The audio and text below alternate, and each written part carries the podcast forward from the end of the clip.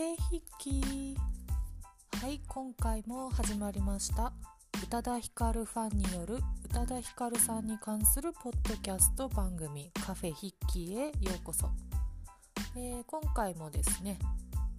まずはオープニングはお便りのご紹介です、えー、いつもね毎回お便りをくれるヘビーリスナーのまさとまさとしさん。からのお便りをご紹介します。えー、っとじゃあ読んでいきますね。宇多田さんの考える死後の世界はインタビュアーの提示するそれとは全く異なっているので質問の直接的な回答にはならなかったみたいですね僕は死後の世界には天国も地獄もなくただ無が待ってるだけと思っていたので死後は全てのものと意識がつながっているという考えは死の恐怖が和らいでいいのかなと思いました。カフェミッチェルが隣の旅館の入り口から入るのって風情があっていいですね。かっこ一方で入りづらい？宮崎駿鬼の風貌と全思考対応のような多彩なメニューがマスターの人の良さを表している気がします。個人的には揚げピザをコーヒーで食べたいです。とのことでねはいちゃんとメインのコーナーとあとはねサブの大和町ライフのコーナーにもね毎回本当に真面目にコメントをいただいて本当に嬉しいです。ちゃんと聞いてもらってるなと思って。今回もね話しがいがあるというものです。はい。えー、っとそうですね。まあ、カフェミッチェルね。本当なんか穴場って感じの喫茶店だったのでぜひぜひ行ってみてほしいなと思います。外観からはねあんなにいい雰囲気の店とはちょっとこう想像しがたいというか、なんか、まあ、気になる外観っちゃ外観ではあったんですけどやっぱこうギャップがあったんですよね。中に入ると思ったより広かったしこう空間としてね洗練されてたので。でそうですね。その揚げピザ。ピザを、まあ、ピザの生地でピザの具材をくるんでそれを揚げたもの。ね名物だということなので是非ともお試しあれ。はいというわけで、えー、オープニングはお便りのご紹介でした。まさとまさとしさん今回もありがとうございました。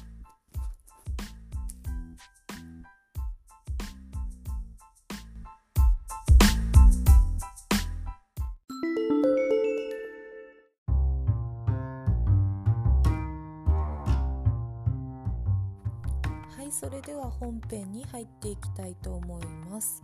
えー、今回はですね Twitter で見つけたちょっと変わった宇多田ヒカルさん関連の話をしていきたいと思います、えー、皆さんねこの番組を聞いてくださってるってことはおそらく Twitter でもね宇多田ヒカルさんをフォローしてる方が多いんじゃないかなと思うんですがえー、っと私もねずっとフォローはしていてで最近なんかリストっていうのを見つけたんですよね。でなんとなくこう見てみると宇多田ヒカルさんがツイッターでフォローしている人をこう自分もフォローできるみたいなリストでなんかヒッキーが本当に自宅で見ているタイムラインを自分のタイムラインの横に固定できるっていうシステムを発見しまして。でそのリストの名前がヒッキーズタイムラインっていうんですけどね。宇多田ヒカルさんはフォローは少ないんですけど29種類29フォローはしていてでそれをそっくりそのまま真似できるでしかも自分のタイムラインとは混じらずに本当に純粋に宇多田ヒカルさんがフォローしてるものだけをタイムラインで見れるっていうリストがあってでこれ作った人オタクだなって思ったんですけど。まあでも確かにいいところをつくなと思って。ヒッキーが普段実際に見てるタイムラインとね同じものを自分でも見れるっていうのは結構いいですよね。同じ視点で考えられるっていうかね。で具体的にどんな人をフォローしているのかっていうと、まあ、例えばですねインター FM897 ですね。まあラジオの公式アカウントなんですけどあとはニューサイエンティストとかね。この辺筆記っぽいなって思いながら見てますけど。これも公式アカウントですね。科学についての情報が流れてくるアカウントです。でこれは英語ですね。英語で流れてきます。であとは川瀬直美さんっていう方もフォローしててでこの人どんな人だろうっていうと女性のね映画監督みたいで、えー、一児の母だそうです。で最新作は「朝が来る」だとか。であとはあとは中日フィンランド大使館とかもねフォローしてて。ちょっと面白いなって思いましたけどね。フィンランド好きなのかなとかね。あとはまあなんかインター FM さんのね投稿が多いのでインター FM ばっかりになっちゃうんですけど。あと須藤剛っていう方もフォローしていて。でこの方は何だろう。キーボードキーボード奏者みたいです。あとはシンセサイザーとか音楽関係でフォローしてるんですかね。であとちょっとこう29のフォローの中でも笑っちゃったのが「歌種光る」っていうアカウントがあって。でこれはですね宇多田ヒカルさんの歌詞を全部こう睡眠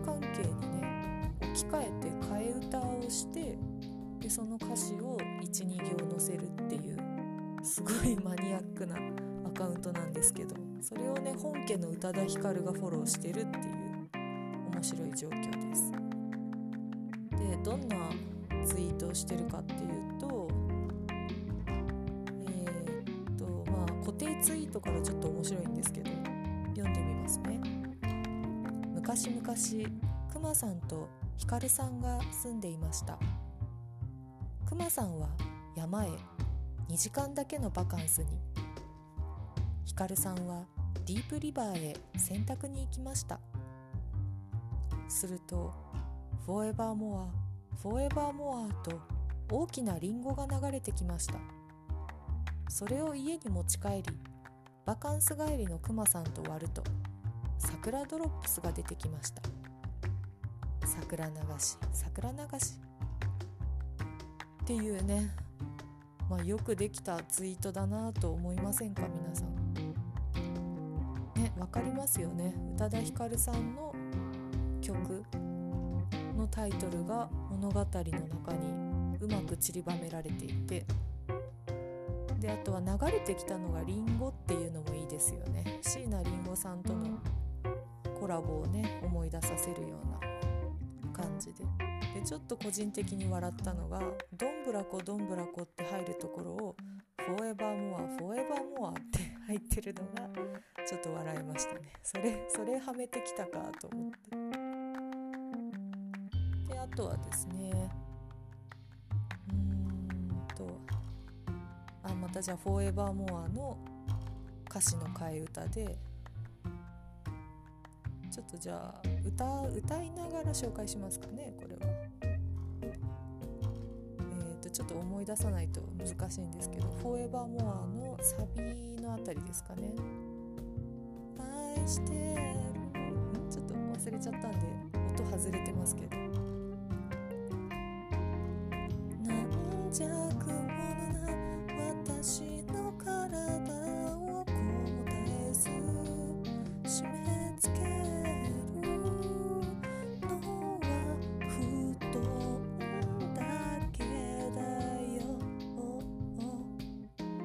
っていう感じですね。ちょっと久しぶりに歌ったんで何の曲か分かんないよって思われちゃうとあれなんですけどあの「あなただけだよ」っていう歌詞の部分を「布団だけだよ」っていう風に変えててねこう私の体をこうも絶えず締め付けるのは布団だけだよっていう感じで布団から出れないっていうのをね表現してるんですね。あとはうんとこれはちょっと普通っちゃ普通ですね「For You」っていう曲があるんですけど初期の頃の曲ですね。ちょっと歌ってみます。起きたくない朝も君の顔のために起きるよ。眠れない夜は。っていう感じでこれはもしかしたらそのまんまなんじゃないですかね歌詞。多分。これはきっとドンピシャだったんでしょうね。これそのまま使えるじゃんってアカウントの中の人も思ったんじゃないでしょうか。替え歌じゃないですねこれはね。あと最後はあそうそう面白いなと思ったのは「あの忘却」っていう曲があって d j k o さんとねコラボしたちょっと異色のナンバーなんですけどラップが入っててねそこの歌詞の部分で確かね元の歌詞が「生きてんのは死ぬため」みたいなねそんな感じだったと思うんですよ。生きてるのは死ぬためっていう。生きてんのは死ぬためみたいなそういう部分があったんですけどそこだけを切り取って替え歌にして起きてんのは寝るため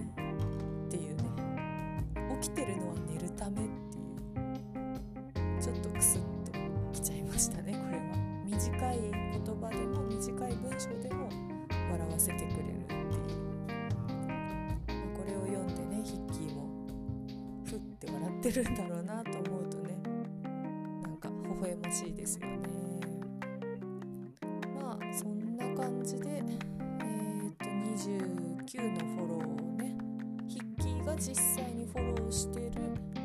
人たちをそのまんまワンセットでフォローできてヒッキーが見てるタイムラインを再現できるというヒッキーズタイムラインというリストのお話でした。皆さんもね興味ある方はよかったら試してみてくださいリストを選んでから固定するっていうのを選ぶと自分のタイムラインと簡単に切り替えることができるのでヒッキーはまさに今どんなタイムライン見てるのかなって思ったらそこを押すと同じタイムラインが流れてきます。というねちょっとこうオタクっぽい話ができて満足です。はい。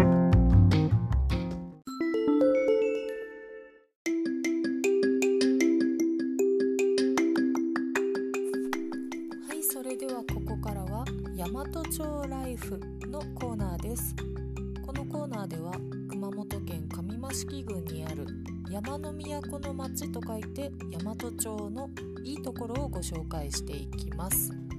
え今回ご紹介するのは2度目の登場ですかね。ブランコアイスクリーム。という大和町の新しい名物になりそうなアイスクリームをご紹介します、えー何回か前のエピソードでもね紹介したと思うんですがその時は、えーっとビーガンアイスクリームについて紹介したかなと思います。とココナッツミルクをベースに作られたビーガンでも食べられるアイスクリーム、まあ、ブランコアイスクリームさんはデイリーフリーアイスクリームっていう呼び方をしてるみたいなんですけど、えーと、味は2種類ありまして塩麹ココナッツミルクとストロベリーココナッツミルクがありました。まあ MC リオ太郎としてはどちらかといえばストロベリーココナッツミルクの方が好きだったかなっていう話をしたような気がします。で今回はですね、えー、普通の、あの牛乳ですね。ビーガンじゃなくて普通にミルクを使ったアイスクリームを買ってみました。いやーなんかね全制覇したいなと思って。食べたことない味を少しずつ買い進めてるんですけど。まあでもお値段もねそんなにまあ言っちゃうと安くはないので、まあ、そんななんかしょっちゅうは買えないんで本当にたまにねちょっとこう贅沢したいなって思った時とか、まあ、週末週末用にちょっとこうお楽しみをね持ちたいなっていう時に買おうかなとしています。でえー、っと今回買ったのがクラシックミルクとソルティッドキャラメルミルクとストロベリークリームチーズの3種類です。でえー、っとクラシックミルクは熊本県阿蘇産の牛乳を贅沢に使用しているとのことで。まああのミルクベースのアイスクリームは全部ねミルク熊本県の阿蘇の牛乳を使っているものですね。でまあ味の感想をね早速話していくんですがいややっぱね濃厚なんですよね。濃厚だけど嫌なくどさがないっていうかなんかさらっと終われるハーゲンダッツって感じですかね。なんかもしかしたらハーゲンダッツより質が高いんじゃないかって思いますけどまあお値段もねよく考えたらハーゲンダッツより高いんでそりゃそっかって感じもあるんですけどね。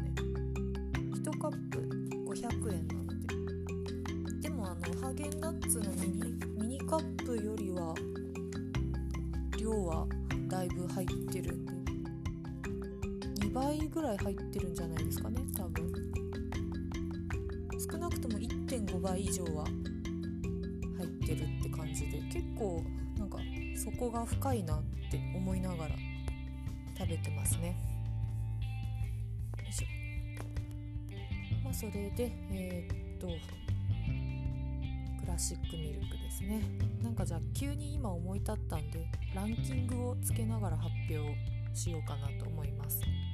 でちょうど今回買った3つの中ではクラシックミルクは第3位だったので第3位と急につけていきたいなと思います、えー、というわけで、えー、第3位クラシックミルクでした。え続いて第2位って言ってもまああとどっちかしかないんですけど。え、っとでは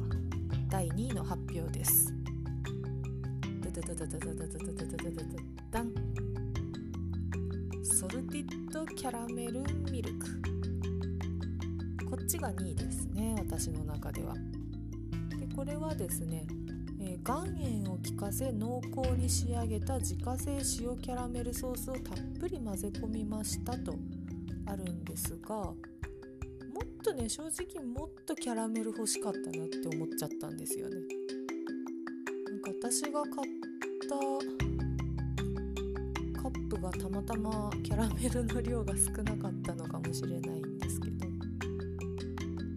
まああとちょっとね食べ方としてそうそうこれもご紹介しようと思ってたんですけどあの焼き米をねちょっと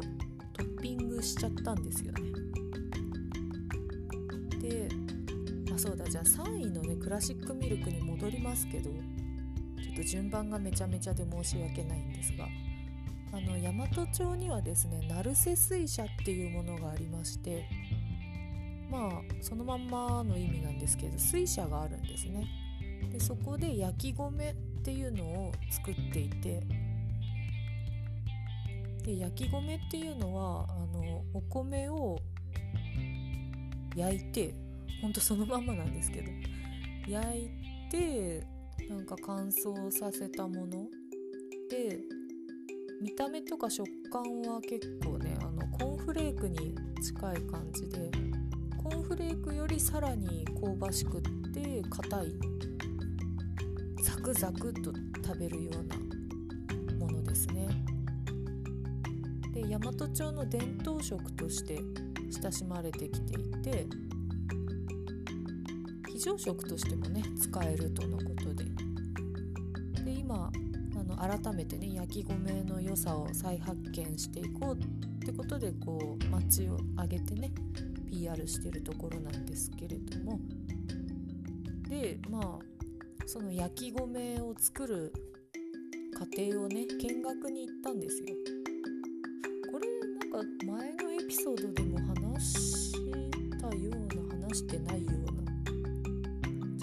ちゃいましたけどもしねあのかぶってたらすいません内容が。であのインスタグラムの方でもね MC リオ太郎の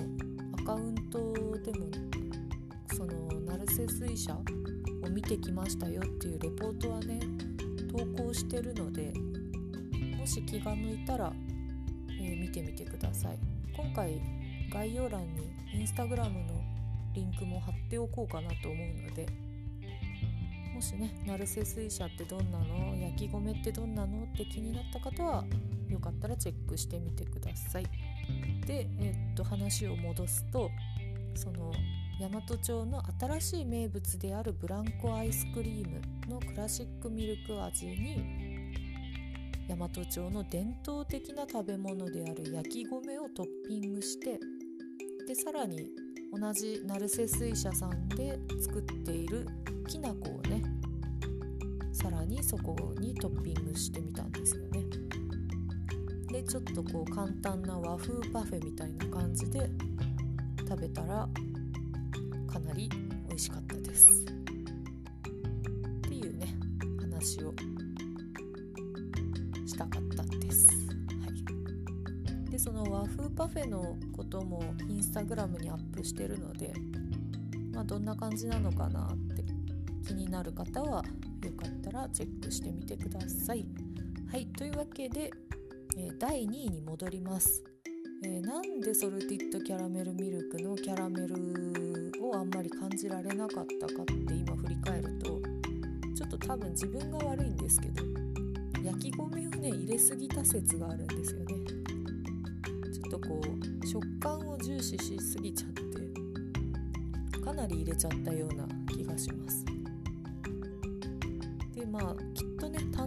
食べればキャラメルの味ももうちょっと強く感じるんだろうなって今こうやってねポッドキャストで話してて反省しました。自分でね。でまああのソルティッドキャラメルミルクは半分ぐらいまだ残ってるんであの、まあ、焼き米を入れすぎちゃったんでアイスクリームはね少なく済んだんですけどその食べた時は。まあだからね今度は単体でねちゃんとアイスクリームだけの味を楽しもうかなと思います。そんな感じで第2位はソルティッドキャラメルミルクでした。はいというわけで最後ですね。残ったのが第1位ストロベリークリームチーズ。これはですね濃厚な九州産クリームチーズのアイスに熊本県山都町の中畑農園のいちごのジャムをたっぷり混ぜ込み甘さと酸味が楽しめるアイスクリーム。ということでこれはねもともと結構期待してたんですけど予想以上に美味しかったです。えー、っとビーガンアイスクリームを食べた時もこの中畑農園さんのいちごが入ってるフレーバーが結構好きだなと思ってで今回もねストロベリーがたっぷり入ってたんでもともとねきっと中畑農園さんのいちご自体が相当美味しいんだろうなと思っています。まだねその単体でいちごだけを食べたことはないんですけどブランコアイスクリームさんのアイスクリームを買うことで中畑農園さんのいちごの良さも感じることができました。でそこに濃厚な九州産クリームチーズのアイスが入ってるわけでやっぱ間違いないですよね。ストロベリークリームチーズっていうもう響きからして間違いないんですよ絶対。でまあ美味しいのなんのって。でこうちょっとね酸味もあるんで確かに。なんとなく入ってないはずなのにヨーグルトの風味がしました。多分入ってはないんでしょうけどまあ原材料がね似てますもんね。ほとんど一緒ですよね。クリームチーズかヨーグルトかみたいな感じで、えー、今回ね3つ3種類買ったうちの第1位はストロベリークリームチーズでした。はい。というわけでね、えー、またブランコアイスクリームさんには買いに行く予定なのでまあ簡単に次回予告をねしようと思うんですけど大和町ライフの。今度は一番 MC リオ太郎が狙ってたグリーンティーホワイトチョコレートっていうのがもう今のところ期待大ですね。ナンバーワンです。でこれもね大和町の名産である矢部茶。贅沢に使ったアイスクリームでほろ苦さの中にホワイトチョコレートが入っててさらに仕上げにローストしたヘーゼルナッツが混ぜ込まれてるという。もうこの組み合わせを考えただけで美味しそうって思ってね。これが一番気になってたフレーバーですね。であと2種類はまあさっぱり系でバニラ甘夏オリーブオイル。ちょっと変わり種なんですけど塩バニラアイスに無農薬甘夏のピューレこちらは江口農園というところで作られたものだそうです。でさらに甘夏ピールのオリーブオイル漬けが混ぜ込まれていてきっとね大人の味なんだろうなと思ってます。であとはねまたあの中畑農園さんですね。中畑農園さんのいちごをたっぷり使用したソルベ。アイスクリームじゃなくてねシャーベットも一つだけあるみたいなんですけどただのねストロベリーじゃなくってそこに熊本県の江口農園さんですね、まあ、さっきの甘夏を作ってるところですね。でここの無農薬晩柑熊本県民じゃない方は晩柑って言われてもちょっとピンとこないのかもしれないんですけどかなり大きな黄色の果実ですね。で甘酸っぱい柑橘類なんですけどこれといちごを組み合わせたソルベってことでね夏にぴったりのフレーバーですね。はいというわけで、まあ、次回予告。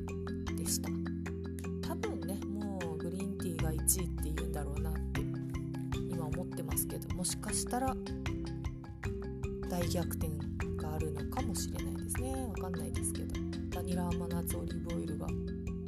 大ヒットするかもしれないしいやいややっぱソルベでしょってなるかもしれないし。まあ3種類ね味わった後また大和町ライフで語っていきたいなと思いますというわけで今回は大和町の新名物にもうなってるような気がするブランコアイスクリームさんのご紹介でした。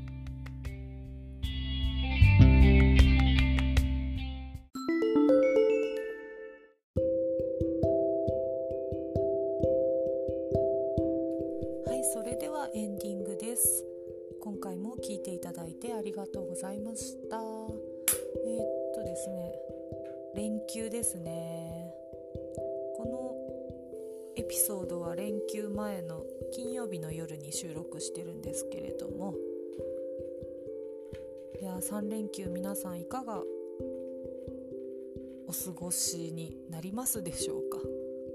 えー、虫リオ太郎はですね残念ながら初日は仕事になってしまいました。といってもね、まあ、そんなに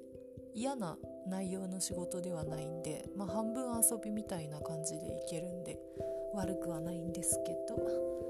でもね本当はコロナのバカ野郎がなければちょっと岡山に旅行に行きたいなと思ってて話もね以前したかもしれないんですけど。交通手段とかね。まああとはゲストハウスとか全部予約して楽しみにしてたんですが全部パーになってしまって。でしかも行こうと思ってたその旅行の目的だった岡山にある映画バーの1周年イベントですね。それ自体もコロナのバカ野郎のせいでなんと中止になってしまって。でもうねお互いにこっちもがっかりだしあっちも悲しいだろうしね。もう何もかもなくなってしまったというそんな連休です。でちょっとそうそうあのー、まあエンディングで嫌な話になっちゃうんですけど大和町もですねコロナウイルスの感染が拡大してきたみたいで、拡大感染拡大地域に指定されてしまってるようなのでちょっとこうなんかヒヤッとしてますね大丈夫かなと思いながら。まあ、それでもしかしたら家にいる羽目になるかもしれないなとちょっとドヨーンとしそうですけどでしかもね明日から雨降るっていう噂もあって天気予報ではね午後から雨ってなってたりして。で月曜日だけちょっと晴れてそれ以外はもうずっとね雨みたいで。っていうか台風が来るんですかね。そんな感じでねなんかほんと今日までは平日はもうピーカンの天気だったんですけどね。なかなか休みと天気が合わずに。ねなんか悲しいですけど。それでちょっと家の中でもっと楽しみたいなと思ってプロジェクターをね買おうかなと検討中です。でちょうど自分の部屋がですね白い壁なのでもうそのまま投影できるかなと思ってスクリーンとかなくてもいけるかなと思ってね今いろいろと検討しているところです。で意外とプロジェクターってそんななんかべらぼうに高いわけじゃなくてですね調べるとねすっごい安いものだったら4000円とかで買えちゃいますしもうちょっとねこだわりたいって思ったとしてもまあ1万5,000円出せば十分いいものが手に入るみたいなので悪くないなと思って。まあ本当ねお出かけとかも全然できない代わりにまあね1回だけね1万5,000円払ってでそれで毎週大画面で映画が楽しめるんだったらまあまあそんなにコスパも悪くないのかななんて思いながら飲み会とかもね全然ないですしね今ね。飲み会代がね浮いてるって思えば結構いいかなと思ってプロジェクターを買おうかななんてことも思ってます。もしねリスナーの方でプロジェクター関係詳しいよっていう人がいましたらよかったらおすすめとかね教えていただけると嬉しいですお便りコーナーからね是非コメントいただけたらありがたいです。というわけで、